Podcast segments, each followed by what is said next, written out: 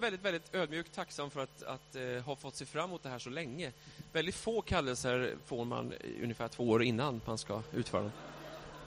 Men den här, man kan liksom inte, som säger, man kan inte komma och säga att oj, nej, jag har inte tid eller möjlighet, utan, utan almanackan var blank. Och jag är väldigt glad att jag fick eh, komma hit och vara här idag för att eh, ja, men liksom lyfta sång och musikfrågan, för det är egentligen det det handlar om.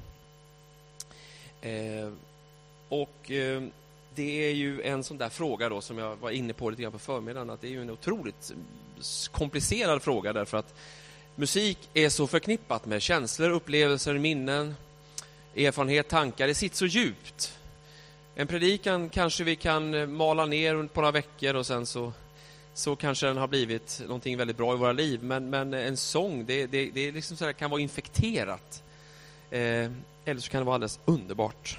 Så att det är lite komplicerat och det är känsligt eh, och man får tassa på tå. Och, eh, det är jag väldigt glad för, att jag tror inte att vi håller på så mycket så här med skyttegravskrig, alltså att vi sitter och skjuter på varandra i kyrkorna längre. Det kanske vi gör fortfarande, vet jag inte, men det har ju alltid varit en klassisk eh, problematik det här med olika generationer. När man började spela elgitarr i, i kyrkan på 60-70-talet var ju fruktansvärt till exempel. Jag var ju inte född då kanske, men ändå. Ni vet det här, det finns alltid när det kommer yngre och nya generationer så blir det svårt för oss. Eh, och eh, den senaste vågen då av det här med eh, lovsång och sådana här säger att, att det finns en debatt eller att det skulle finnas någon, någon eh, motsättning då mellan det vi upplever som lovsång på en vägg och eh, salmer i en psalmbok. Men jag tror inte att det är ett så stort problem längre. Är det det eller? Lite kanske? Ja, det är det. Spännande. Nej, det var ju... Eh, jo, det är klart att det fortfarande är, så är det ju. Men, men eh, jag tänkte vi ska försöka komma under det, eller komma bakom, eller komma över, eller man nu säger, att på något sätt eh, inte vara just i musikstilen, men den, den, måste man ju snudda vid. För det är det det handlar om. Det är musikstilar, det är generationsfrågor, det är tycke och smak och sånt. Det är klart att vi, vi kommer ju aldrig ifrån det, för vi är människor. Och vi har olika tycke och smak och vi ska ha det. Och det är det också det som skapar dynamik, eller hur? Men eh, vi måste, måste ha en liten djupare eh, aspekt på, på detta, vad det är vi gör när vi sjunger och spelar i gudstjänster. Eh, till exempel då, eller i vår kyrka. Eh, den som älskar sjunger Eh, är rubriken och det är ett citat av, av Augustinus, en, en sån här fader, för, ökenfäder, ökenfader. Vad säger man? Säger man så? Han är en ökenfader. Var i alla fall. eh, och han menar att, att eh, djupast sett så handlar det här om en kärleksrelation med Gud. Tron är en kärleksrelation med Gud. Det är en, det är en, en, en, eh, en levande ja, organism på något sätt. Det är inte någonting statiskt, utan det är ett liv, en rörelse eh, och en relation helt enkelt mellan oss människor som kallas sångaren och Gud själv som är skaparen. Det här är ju, finns ju massa man kan säga om och jag ska inte gräva, gräva mig allt för djupt tillbaka i historien. Eh, men det finns många eh, passager i Gamla testamentet och i skapelsehistorien eh, där sången och musiken i någon mån finns med redan från början. Det sägs att stjärnorna sjöng när Gud skapade, skapade himmel och jord och det, det finns liksom, det är som att Gud själv sjöng fram skapelsen när han skapade. Eh, och det finns djupt nedlagt i mänskligheten, det finns djupt nedlagt i dig och mig eh, och hela skapelsen. En ton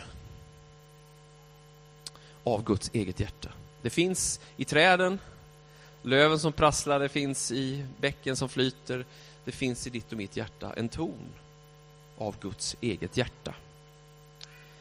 Och Det kan ju låta väldigt ogreppbart och svårt att och, eh, förstå vad det här egentligen handlar om. Men djupast sett så kan vi aldrig komma runt att det finns ingen annan sång än du och jag.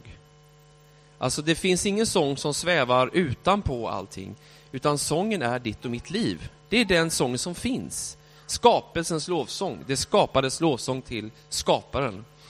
Eh, och det gör ju att det blir en, en väldigt, eh, på ett sätt en ganska personlig historia. Vi har alla en ton nedlagt i våra hjärtan. Och det är den som är vår sång, som är vårt samtal i det fördolda eller offentliga med Gud. Men det är ingenting som vi konstruerar med hjälp av Powerpoint eller, eh, eller med psalmböcker eller så, utan djupast sett så är det du och jag som är sångaren. Sångaren är själv den lovsång han sjunger. Det finns ingen annan sång, det finns en ton i hjärtat. Eh, och då tänker jag, då kommer man inte ifrån att det här handlar ju om en livsstil. Det handlar om en livsstil. Och det har vi säkert hört ganska många gånger. Och jag var nog inne på det i förmiddags också, att vi kan naturligtvis inte förvänta oss att vara en sjungande församling om sången på något sätt är frånskild vårt liv. Alltså om vi tänker att vi lever våra liv i vardagen som några andra än de vi är när vi kommer hit till kyrkan. Det kan finnas en frestelse i det, att när vi går hit, då vill det till att allting funkar för oss, att vi ser välkammade ut och vi kanske har det jättetufft på hemmaplan, eh, i vårt privatliv på olika sätt. Men när vi kommer hit så blir det någonting annat. Då sjunger vi massa sånger som egentligen inte är förankrade i våra liv. Och då blir det aldrig det lyftet och den närvaron som, som är möjlig. Jag har massa exempel på det i mitt eget liv, hur man har sett, hur man på något sätt, eller jag i alla fall, har, har frånskilt min vardag. Eller det har varit, det har varit ett kapitel i sig. Och sen har jag stått på estraden i min ungdom och sjungit och spelat och så har det varit någonting annat. Och så. Och det, det är kanske så det är också i människa, det är inte alltid så lätt, men det finns ingen annan sång. Så när vi sjunger tillsammans så här, så är det våra liv som sjunger. Och då är det på det sättet, eh, vi kommer komma in på det lite grann, men att när vi sjunger som församling så säger det sig självt att vi inte alltid kan lita på vår känsla. Nu ska ni förstå mig rätt på vad jag säger. Men ibland handlar det om att vi ska liksom hela tiden följa vår känsla och vi ska sjunga om vi känner för det och vi ska liksom på något sätt vi ska känna så mycket, vi ska uppleva så mycket. Jag tror att det kan vara fantastiskt att få göra det, men det finns en sång som pågår redan, som vi får kliva in i. Vi kanske inte alltid är där med våra liv i alla höga bekännelser. Vi kanske inte alltid känner varje ord. Men när vi sjunger dem så händer det någonting i oss. Det kopplar upp någonting. Så det här motsäger ju inte varandra på något sätt, fast det kan verka så. Å ena sidan så är vi den sång vi sjunger. Å andra sidan så pågår det en sång som vi får koppla upp oss till.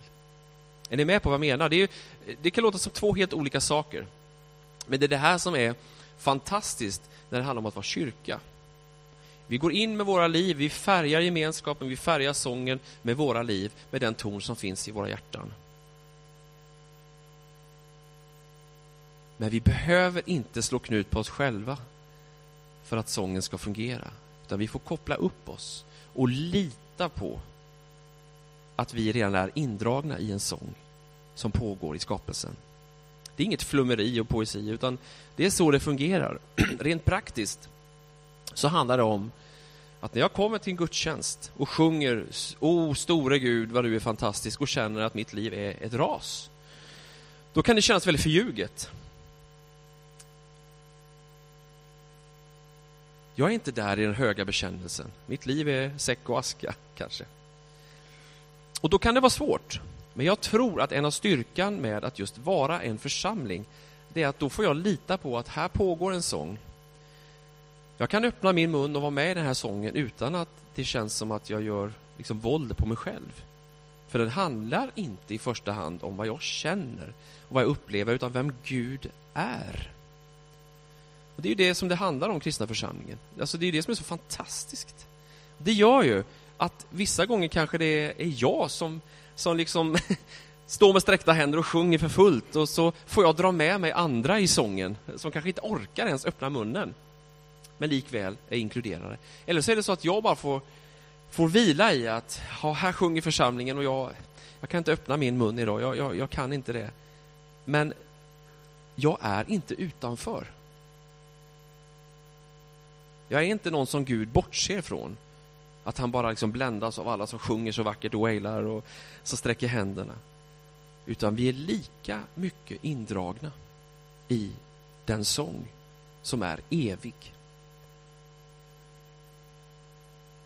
Jag är inte säker på att vi alltid tänker så, men, men, men läser vi Bibeln, förstår vi historien hur det har varit genom tider, så har det varit styrkan med Guds församling, att vi är en, vadå, kropp. Och det har vi hört säkert många bibelstudier om och predikningar om. Att vi hör ihop. Och att det är en styrka att få gå till en kyrka som håller fast i sin bekännelse till en Gud som lever och verkar, som håller allting i sin hand.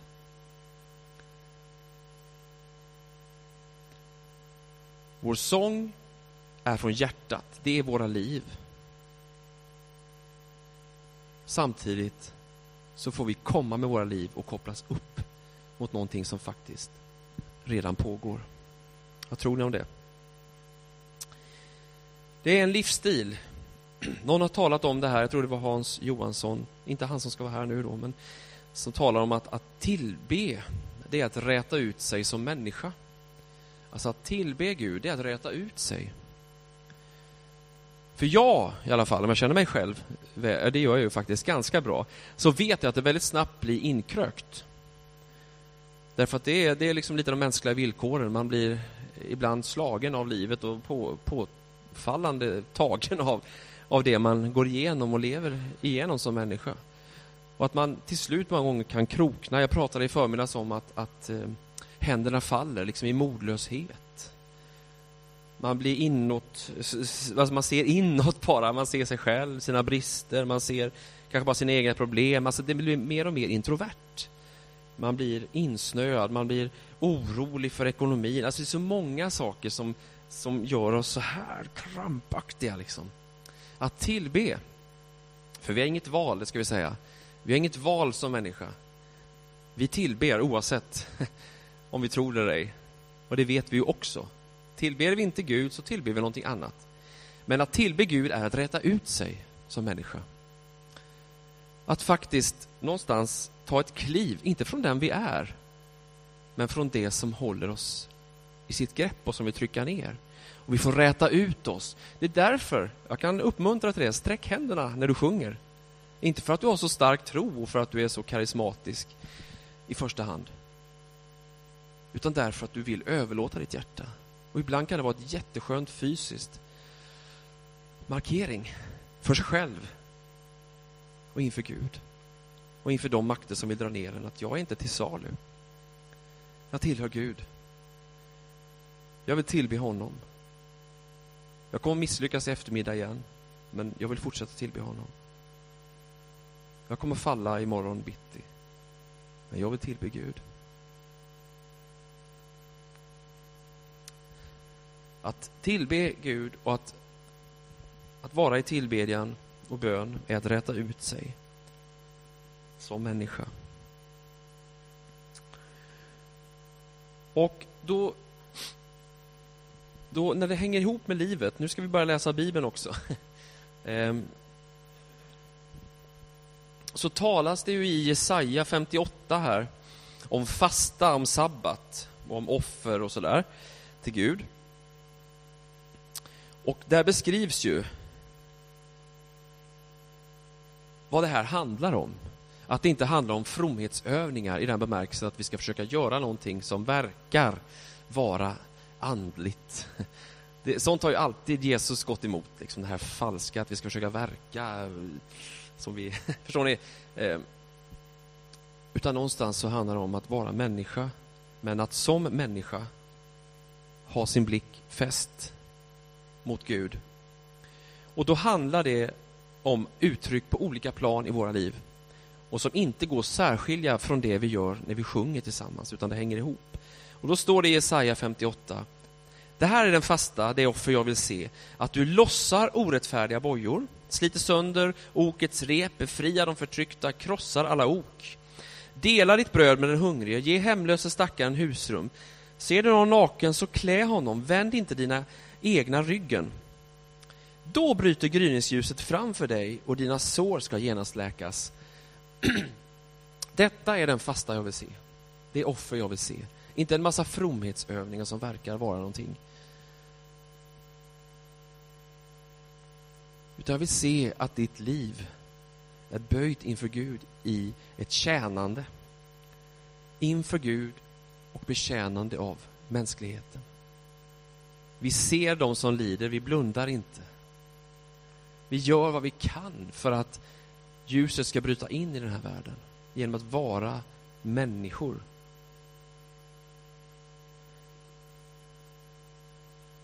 Och jag har ju stått på en, en estrad hela mitt liv. Jag berättade om det i förmiddags också, sen jag var fem, sex, sju, åtta år sådär.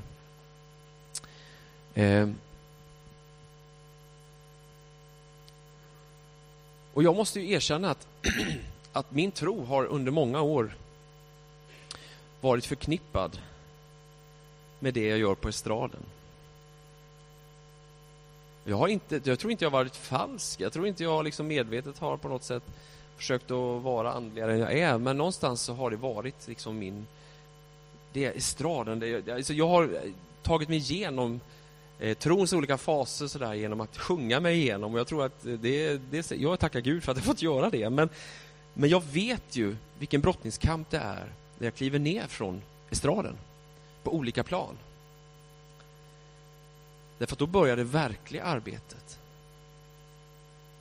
Den verkliga tillbedjan i en bemärkelse. Jag har återigen aldrig känt att jag varit falsk.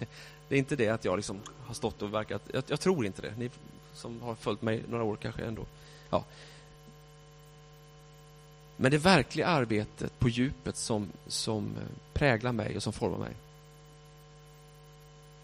är de dagar jag ställs inför utmaningar i min vardag. Där jag får göra ett val. För vi har oftast ett val. Och då tänker jag att att det handlar om kärlek. Överallt så handlar det om kärleken. Kärleken till Gud, kärleken till vår nästa kärleken till det här livet. Och då vet vi att kärlek är allt annat än enkelt. Men när vi talar om, om tillbedjan, när vi talar om att, att sången är, är det liv som vi själva lever på något sätt, så, så är det kärleken som det brister i många gånger. Uthålligheten. Ska man bli en idrottsstjärna, ska man bli den bästa eh, höjdhopparen i världen eller den bästa popartist eller vad man nu skulle kunna drömma om eller bästa hårfrisörskan eller vad det kan vara. Så har man inte kärleken till det så kommer man inte hålla ut. Man kommer kunna vinna några billiga liksom, poänger kanske sådär och klara sig en bit, men det kommer inte hålla. Musikindustrin i Amerika, som vi alltid tittar åt väster, sådär, så är detta jättetydligt. Det finns massa lyckosökare som bara vill visa hur duktiga de är. Idol, slå igenom, allt det här. Men pratar man med musikproducenter och sådana som har varit med länge i branschen så, så vet de, de bara skakar på huvudet. Finns inte kärleken och uthålligheten att göra det hårda jobbet så kommer det inte hålla. Så kärleken är en utmaning hela tiden. Det är en gåva från Gud, men det är ett arbete. Vi kommer inte runt det. Så när människor hungrar och fryser, när vi ser människor utanför och lider, vi ställs hela tiden inför det här. Hur mycket räcker min kärlek till?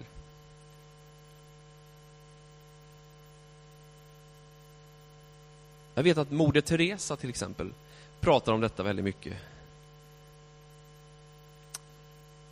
Hon har uttryckt det, nu har jag inte citatet helt hundra klart för mig, men hon har uttryckt det ungefär som att vi är inte kallade att, att hjälpa de utsatta i första hand, utan vi är kallade att älska Jesus. Och älskar vi Jesus så är det omöjligt att inte hjälpa de som är utslagna. Förstår ni? Alltså, det är klart att vi är kallade till att göra gott. Men ska vi hålla i långa loppet så kan vi inte bara gå på adrenalin utan att vår kärlek växer och lever till Jesus Kristus så håller vi inte i längden. Vi kan göra bra insatser, men vi kommer krokna när det är tufft. Det innebär inte att vi inte ska gå ut på gatan bara rakt ut och göra gott, absolut. Men i långa loppet, kärleken.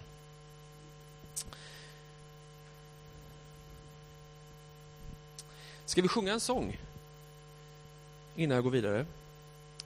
Eh, ja, den kan vi ta. Jag är väldigt glad för Mia.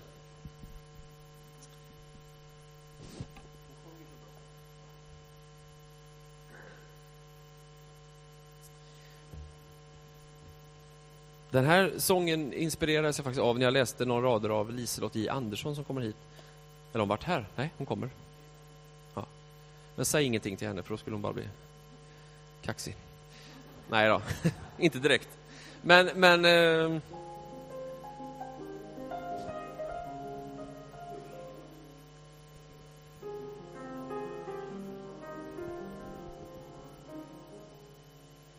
Himlen ligger rak lång, räkna dina andetag och ditt hjärtas sköra slag.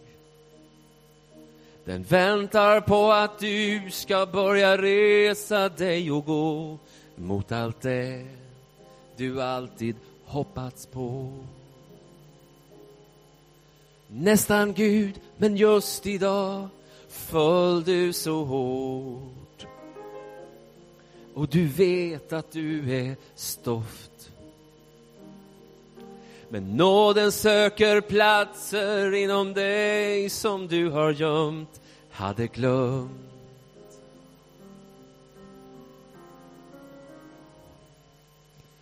Ögon som vet vem du är, som älskar och förstår, som vet vad du bär i kärlekens blick ska du finna dig en väg.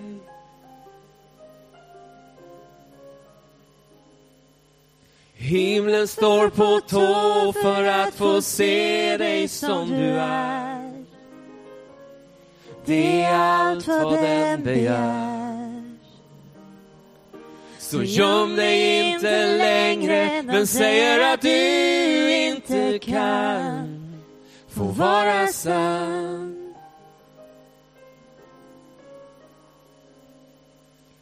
Ögon som vet vem du är, som älskar och förstår, som vet vad du bär.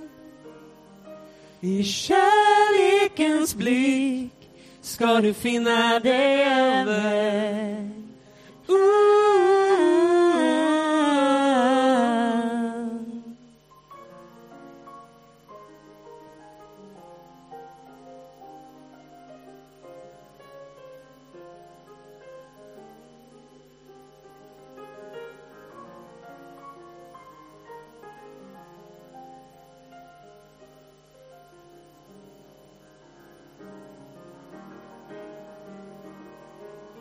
Ögon som vet vem du är, som älskar och förstår, som vet vad du bär. Ögon som vet vem du är, som älskar och förstår, som vet vad du bär.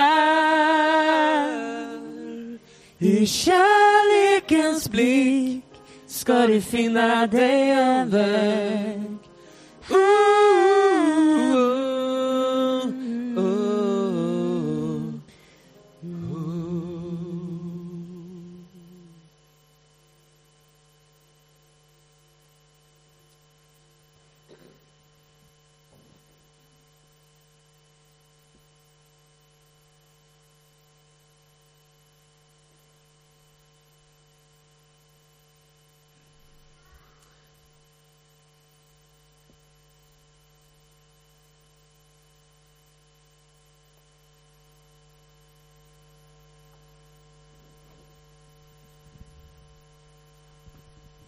Vi läser ju ibland när vi firar nattvard, jag tycker kanske gör vi jämt förresten, från första Korintierbrevet.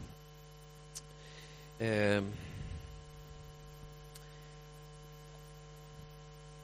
det är i slutet av Bibeln, va?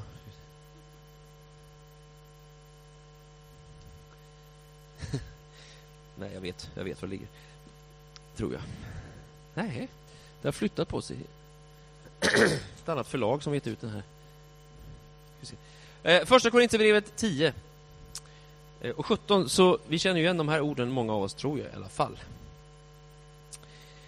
Eftersom brödet är ett enda är vi, fast många en enda kropp, för alla får vi del av ett och samma bröd.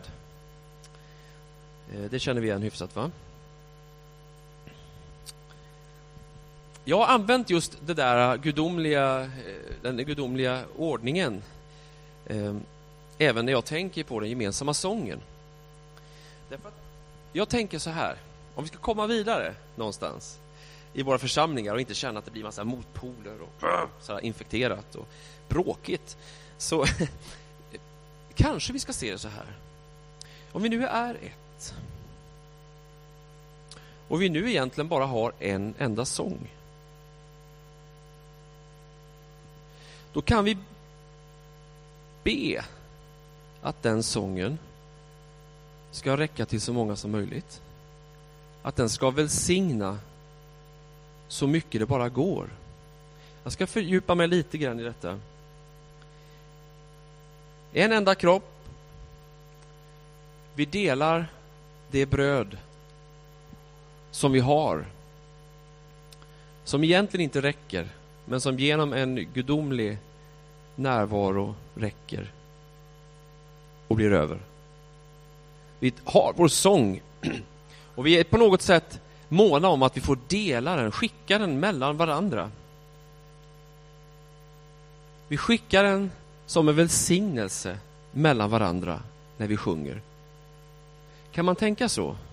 Vi har en sång. Vi är olika, har olika behov, alla har behov och önskemål. Men vi har den här sången som förenar oss som Guds församling. Och vi skickar den emellan oss och ser vilken välsignelse det blir. Och om vi gör det om vi, för så kan jag säga också, jag tror att det handlar om en övning. Vi måste öva oss i det här. För att fira gudstjänst är på ett sätt en övning i att ge upp sig själv i en bemärkelse för någonting som är större. Men om vi gör det här, då tänker jag att med tiden så blir det mindre och mindre intressant att sitta och tänka på vad man själv uppskattar och behöver just nu. Utan det kanske blir mer och mer välsignande att tänka på att vi är många faktiskt som får dela det här. Det innebär i praktiken att jag får sjunga min bänkgrannes sång Alltså den sång som jag kanske själv aldrig hade valt att sjunga. Eller som inte jag känner igen mig i. Nu pratar vi om musikstil och sådär uttryck. Men för mig handlar det här om någonting annat än att jag, jag ska få mitt på mitt sätt. Det handlar om någonting större. Jag säger igen, jag tror att det är en övning. Jag tror det är ett jättetufft arbete. Jag tror det är en nödvändig väg. Att öva sig i att ge upp för någonting större. Vi sjunger inte bara för vår egen skull, även om vi sjunger för vår skull, naturligtvis. Vi sjunger för att vi behöver det, för att vi längtar efter det, för att vi älskar det någonstans. Men vi sjunger inte bara för vår egen skull, utan vi sjunger därför att vi tror att det gör skillnad i vår gemenskap. Eh, Ska man då inte få ha eh, olika musiksmaker? Ska vi sudda ut det? Ska vi inte få ha några önskemål? Jo, det är klart. Det är väl fantastiskt om vi kan ha det, just den här olikheten. Men, men vi kanske inte hela tiden har för ögonen att man vill ha det på sitt sätt. Utan man kanske också får känna att det har ett större syfte. Ibland kan det tvingas att jag får stå och bita ihop, för här kanske inte jag känner alls att jag kan sjunga just nu. Men kanske någonstans i mitt inre, om jag lyssnar, så kanske jag kan känna igen tonen och att det faktiskt kan få bli en bön även för mig. Det är det här jag menar. Vi behöver komma djupare, längre med det här. Och det är inte enkelt alls. Jag tänker så här att den gemensamma sången, för det är den vi pratar om nu. Eh, det vi gör när vi sjunger tillsammans, den bär oss som gemenskap. Den är som ett bröd vi skickar emellan oss eh, och den bär oss. Alltså den bär den av oss som inte kanske orkar sjunga, men ändå är indragen i detta.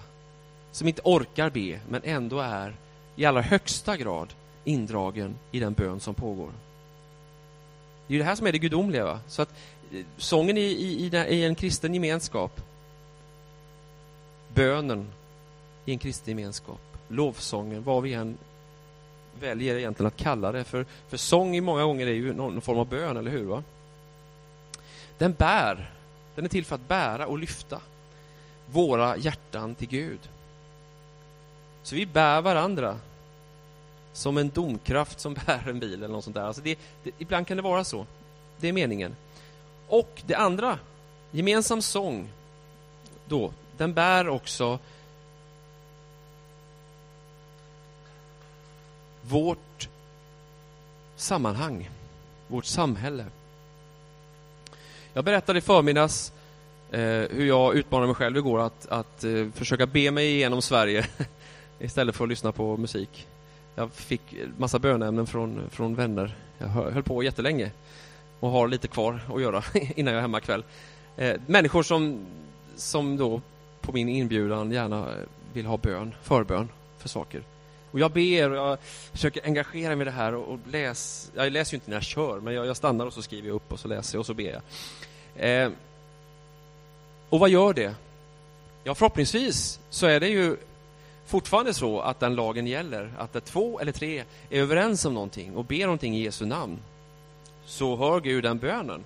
Han hör varje bön, men det finns en kraft i att vara tillsammans och bära. Så det är ju naturligtvis det viktigaste. Men det är också så att det gör någonting med mig. Att mitt hjärta får vara i arbete. Inte bara tänka på mitt eget och hoppas att det går bra för HV.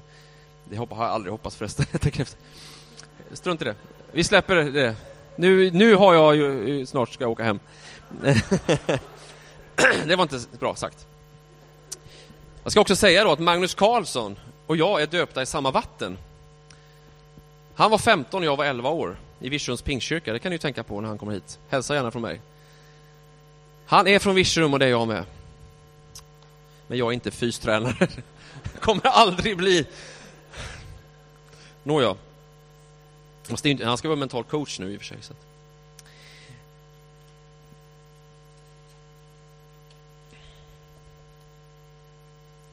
Nej, men det gör någonting med mig när jag ber. Eh, jag tror att det är också så här då, att det påverkar vårt samhälle. För det är så här att när vi ber så drar vi in Guds goda krafter. När vi lovsjunger så drar vi in Guds goda krafter i den här världen, i det här samhället. Jag är helt övertygad om att det påverkar vår omgivning, klimatet i vårt samhälle. Jag är helt övertygad om det. Och därför måste jag säga någonting som är personligt då. Eh, att jag saknar lite av den uthålliga böneande som jag kanske ändå växte upp med. Som jag åtminstone upplevde att den fanns när jag växte upp. Där min mormor och andra damer satt eh, 20-25 minuter innan varje möte i tystnad och, och, bad. Och de bad och på sina knän och för allting. Och bönemöte efter bönemöte. Och man kämpade och bad. Idag har vi ju inte tid med det. Vi måste ju gå på yoga och förverkliga oss själva. Jag tycker det är skräp. Vi ska ta hand om oss och jag, jag, jag, vill inte på något sätt liksom kasta något på det. Vi ska ta hand om våra kroppar och våra själar på olika sätt. Men jag tror att vi missar någonting väsentligt och att vi gör det här samhället en otjänst om vi inte tar bönen på allvar. Om vi inte ser det som att det är kraften. Det är, det är liksom själva bränslet i den kristna församlingen. hörde jag ett amen? Nej. Ja, det gjorde jag. Tack.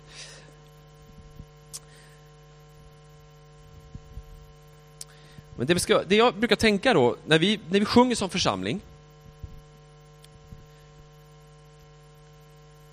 så gör vi det därför att vi tror att vi är kallade till det. Vi tror att hjärta till hjärta, eh, det är en styrka att vara tillsammans och sjunga till Guds ära, sjunga om vem Gud är. Men jag tror ju också att det, även det har en funktion, att när vi står och sjunger, eller sitter också, det spelar väl egentligen ingen roll, men när vi sjunger till Guds ära och sjunger om vem han är, så påverkar det också andliga klimatet i vårt land. Jag tror inte det är en tillfällighet att det är så tufft andligt sett i vårt land idag. Att kristen tro får mycket mothugg, får inte avslutningar i kyrkan. Vi får in många andra typer av inslag av andlig verksamhet. Men den kristna tron liksom förpassas lite grann.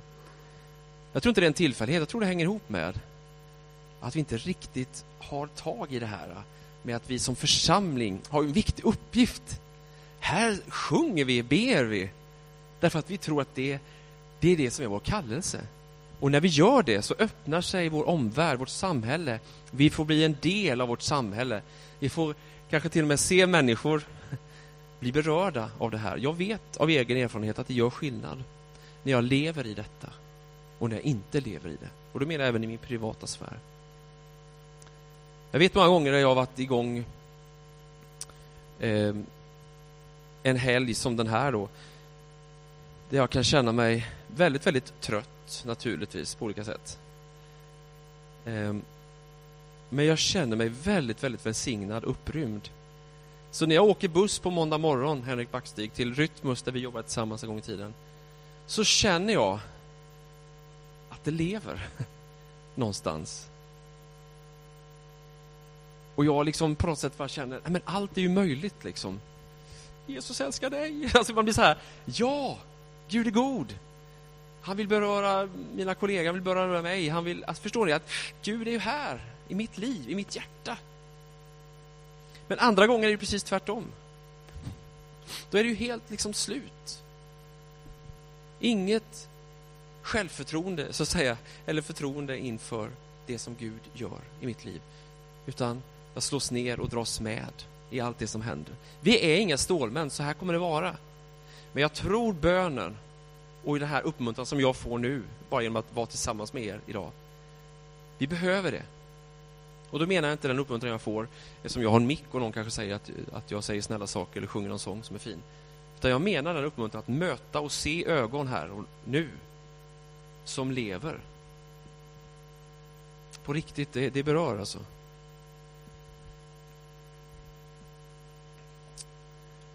Oh. Jag ska inte... Det finns väldigt mycket man kan säga om detta. Jag, jag har som sagt skrivit ett kapitel i den här boken, Söndag, gudstjänst i en ny tid. Men jag sa det också i förmiddags att det kapitlet skrev jag då. Jag hade inte skrivit samma kapitel idag. Inte så att jag inte står för det här, men jag hade nog utvecklat vissa saker lite mer. Därför att det är en resa att vara tillbedjare, det är en resa att vara församling, det är en resa att vara kristen. Vi får växa, vi får se nya saker, nya, nya möjligheter. Men låt mig säga några saker till sist. Är det okej? Okay? Dum fråga, ni är ju här för det. Förlåt. Vet ni vem Dan-Inge Olsson är förresten? Jag, jag, är väldigt, jag har ju levt nära honom i många år och varit med honom väldigt mycket och inspirerats väldigt mycket av honom. Eh, men han har ju alltid på något sätt bett om ursäkt för sin existens. Eh, och jag har en tendens ibland att göra det också. Så att jag, jag känner någonstans att eh, vi släpper det. Tre drag. mm. eh. Skulle man titta på vad det här är, det vi håller på med Eh, i kyrkan när vi sjunger så är det ju lite olika saker, men tre saker är faktiskt någonting om man tittar i historien. Även från det vi läser i Bibeln, men också genom väckelsen, rörelsens historia också, i modern tid, som vi är en del av. Eh, så är det några drag som sagt som, som blir ganska tydliga när det gäller det här. Eh, när det gäller sången och musiken så är den tillgänglig. Alltså till skillnad från det som sjöngs i, eh, i liksom stadskyrkan, som ofta var Alltså tyskinspirerad, ganska vacker, svårtillgänglig men liksom inte särskilt folklig musik. Till skillnad från detta så kom väckelsen med liksom en mera enkelhet, en tillgänglighet för den vanliga människan.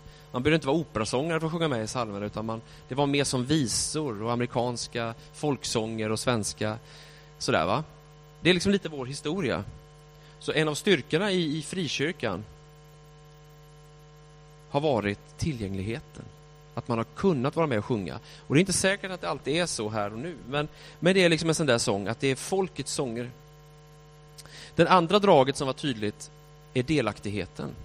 Alltså att det har inte handlat om att i första hand passivt iaktta, utan att vara del av någonting. Och det hänger naturligtvis ihop med tillgängligheten. Man bjuds med och sjunga, ungefär som vi gjorde nu på den här gospellåten här. Det är ju fantastiskt härligt att få göra det. En delaktig, vi delar sångerna och jag skulle vilja avdramatisera sången och musiken i våra gudstjänster ibland. Inte på något sätt prata sönder eller ta ner det på något sätt att det blir något, något konstigt, men jag menar att vi ibland kanske pedagogiskt behöver, behöver nämna för varandra vad det är vi gör.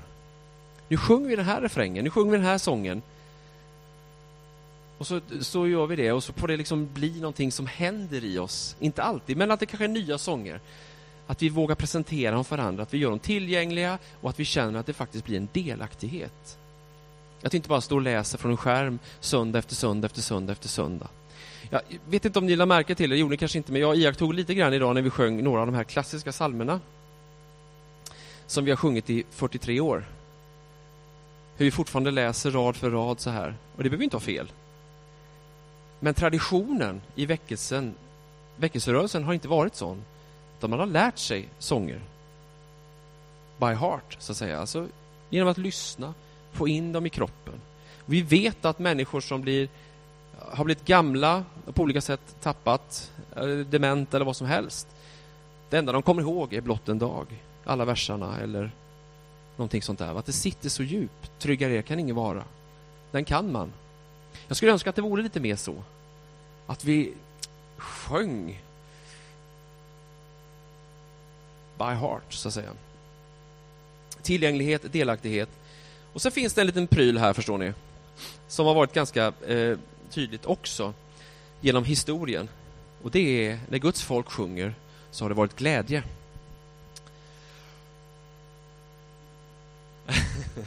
faktiskt. Det var ni inte beredda på. Men det är faktiskt så att glädjen, det har varit en glädjefull respons till Gud på olika sätt genom sången och musiken. Jag tror det har att göra med att det har jämförts kanske med den här lite högtidliga och högtravande sången. I väckelserörelsens historia så har det varit lite mera lättsammare toner. Det har funnits en glädje. Vi sjöng det i förmiddags. Han är min glädje, han är min sång. En sån jubelsång. Det är härligt. Den sliter vi på ganska mycket. Men glädjen har varit, har man kunnat känna igen bland Guds folk när man sjunger. Inte en glädje som är på ytan och som är beroende av att vi, vi har lyckade omständigheter eller att vi har trevligt tillsammans, inte i första hand. Utan att vår sång är kopplad samman med det eh, som Jesus Kristus har gjort djupast sett. Alltså glädjen i frälsningen. Jag skulle vilja se mycket mer av frälsningens glädje i våra gudstjänster. Jag har firat så många gudstjänster där vi har hört predikningar så det dånar om vad Gud har gjort, hur han har gett oss livet tillbaka, vi har en frihet och vi har allt det här. Och så ser det ut som ett sorgetåg när vi går fram till nattvarden, som att vi ska ta vår sista måltid och ta avsked av det här livet. Och jag menar inte att man inte ska visa respekt för heliga, heliga eh, moment och så, det ska man absolut göra. Men frågan är om det är att visa respekt att varje gång se ut som att det här är mitt sista steg på jordelivet. Jag, men, jag, jag raljerar lite grann, men ändå inte, för att jag upplever det som att det går inte ihop för mig riktigt. Varför skulle vi inte kunna jubla och vara glada? Det är ju bara min personliga iakttagelse. Det har säkert ingenting med den här delen av kristenheten att göra, men, men i, i övriga Sverige så har jag upplevt det. Jag menar inte att vi inte ska få allvarliga, vi behöver inte skoja till Ni fattar vad jag menar. Frälsningens glädje. Om det nu är så att det är sant, allt det här vi sjunger om, så är det ju inte helt orimligt att det skulle märkas på oss, eller hur? Vi är grymma på att dölja den glädjen. ibland kanske. Jag skulle vilja se mer så, glädje. För jag tror att det hänger ihop med den kristna församlingen. Det sista jag säger nu, hjälp, ni måste hem och, och titta på Mupparna, vad kollar man på nu för tiden? Vad skulle du se? Du skulle se eh, Johan Falk, ja. men det var klockan nio va? Mm. Oh, vi ska sjunga en sång snart, eller hur? Eh, det sista jag eh, vill säga här nu, jag, jag, har inte sagt det jag skulle säga, ser jag nu, riktigt. Jo, lite av det. Men det sista eh, som jag bara vill, vill säga, att det, det, är två saker ur min personliga erfarenhet, min vandring och mitt arbete i en kristen församling. Jag jobbade i Sävedalens missionsförsamling i 14 år som musikledare och jag har ju varit runt, eh, som sagt, hela min uppväxt, ända sedan min uppväxt och spelat och sjungit i alla möjliga sammanhang, kampanjer och, och allt möjligt. Och det är några saker som, som de senaste ett och ett halvt åren har blivit viktiga för mig när det gäller sången och musiken. Och det första har att göra med närvaro. Guds egen närvaro. Och då är det så här att när kung David skulle liksom hämta hem, eller när han blev kung, när han blev smord till kung, det första han gjorde det var att, att dra och hämta förbundsarken då som är liksom Guds närvaro. Eh, lika med Guds närvaro. För att kunna överhuvudtaget utöva sin, sin tjänst inför Gud. Alltså utan Guds närvaro, utan Guds andes närvaro, så blir det platt. Och är det någonting jag har känt många gånger så är det som att vi har gått på ångorna av någonting som var. Men Gud vill ju andas igen på oss, så att det blir liv. Eller hur? Och jag tänker att vi många gånger sjunger och sjunger och leder sång och vi håller på och vi stämmer gitarrer och vi spelar trummor och allt vad vi gör. Så gott vi bara kan. Men det vi kanske inte alltid förväntar oss eller, eller öppnar oss för, det är Guds närvaro. För Gud vill andas på dig och mig med sin heliga ande. Och jag är övertygad om att det finns ingen annan väg. Guds ande. Nu låter jag som en pingstvän. Och det är jag. Halleluja. Jag är en härligt frälst pingstvän från Virserum. Hoppas inte ni tar illa upp. Jag menar allvar, jag skojar lite grann för att avväpna mig själv. Men jag menar allvar. Kom helig ande. Andas på oss. Då bara faller det på plats. Så det är min bön när jag är igång. Jag kanske inte alltid vet vad jag ska be när jag ska gå på gudstjänst eller om jag ska medverka så, men jag försöker be, gode Gud, andas på mig. Andas på din församling, kom med din närvaro. Och när jag står på morgnarna och ska bre smörgåsar till mina barn eller så, där, så brukar jag, det kanske verkar konstigt, men då brukar jag faktiskt fysiskt ta ett steg och så säger jag så här, tack Gud att jag får komma in i din närvaro. Det har blivit liksom en viktig, viktig grej för mig. Tack Gud, och jag märker att det gör skillnad. Det andra och det sista här är, som också har med David att göra, när han har hämtat den här arken så blir det sång och dans och glädje. Och han beter sig, som man säger. Han dansar och eh, kanske inte uppför sig så värdigt som en, en, en konung ska göra i det läget. Och han blir också förebrådd för det. Eh, han får ta stryk. De tycker att, vad håller du på med? Vet du inte vem du är? Du kan ta på att dansa och fåna på det här sättet. Och David, vet du vad han svarar? Han säger, jag dansar inför Gud. Jag dansar inför Gud. Det är ungefär kontexten av hans svar på det. Vad menar han? Jo, det jag gör, gör jag inför Herren i det här läget. Jag dansar därför att jag är glad i honom. Han är min glädje. Och då känner jag att jag kan vara fri.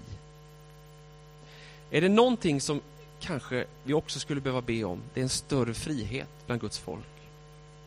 En frihet att vara de vi är. Fria att sträcka händerna, fria att inte sträcka händerna. Fria att dansa, fria att inte dansa. Förstår ni vad jag menar? Det är sånt som jag har burit på.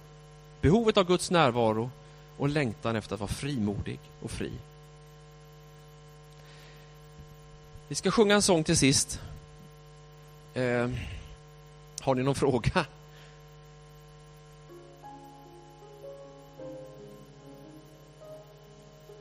Jag ser hur du ensam och modlös satt dig ner i en kamp du inte orkar kämpa mer.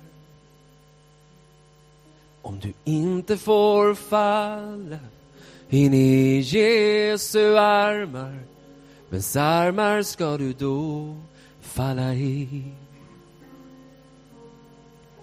Din väg har känts lång och i stormarnas land har du famlat efter en skyddande hand. Men om du inte finner ro i Jesu armar, i vems armar ska du då finna ro? Men han går aldrig förbi. Han vill för evigt vara din. Han går aldrig förbi dig. Han vill för evigt vara din.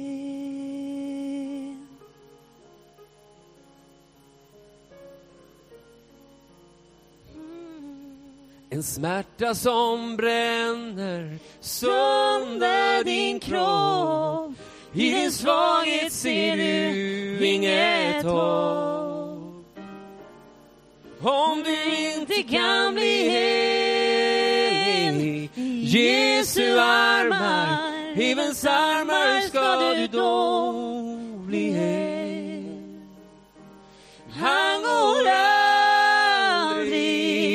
Förbi dig. Han vill för evigt vara din. Han går aldrig förbi dig. Han vill för evigt vara din.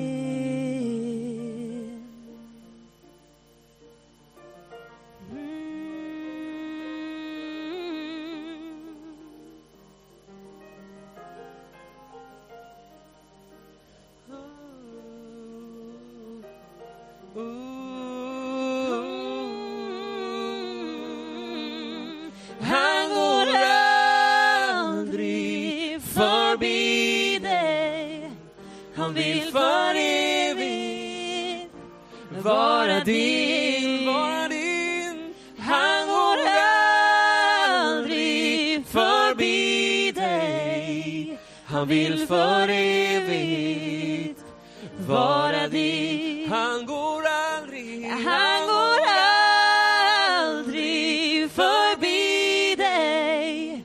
Han vill för evigt vara din.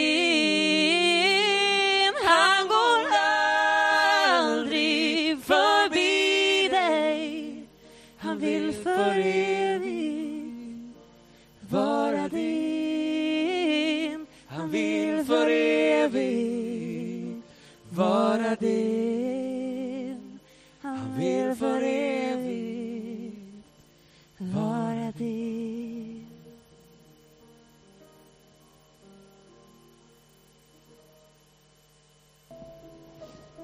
Jag har hört om dig att du kan gå på vatten Jag har aldrig lyckats ta mig särskilt långt i några fåfänga försök att finna kraften har jag spänt varenda muskel i min kropp. Jag har gått vilse på en väg jag faktiskt känner. Jag har prövat nästan allt men ändå nej. Nu vet jag inte längre vad jag ska ta till. Kan du känna pulsen hamra inom mig? Nu vill jag öppna mitt hjärta och jag vill sluta försöka. Jag ber att denna morgon ska bli en början på något nytt. För Det var här någonstans allt började en gång. Med en vilsen längtan och hur du löste mina tvång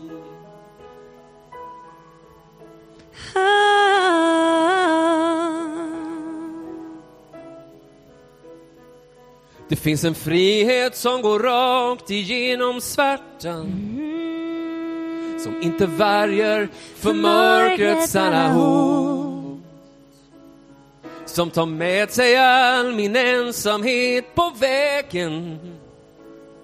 Som jag aldrig riktigt orkat hålla emot. Det finns en frihet som når ända upp till himlen. Man kan se den när alla vägar skurits av När man trängts in bland alla kval och ambitioner. Och den viskar, här kan vi inte stanna kvar nu vill jag öppna mitt hjärta. Men jag vill sluta försöka. Jag ber att denna morgon ska bli en början på något nytt. För det var här någonstans allt började en gång. Med en vilsen längtan. Och hur du löste mina tvång.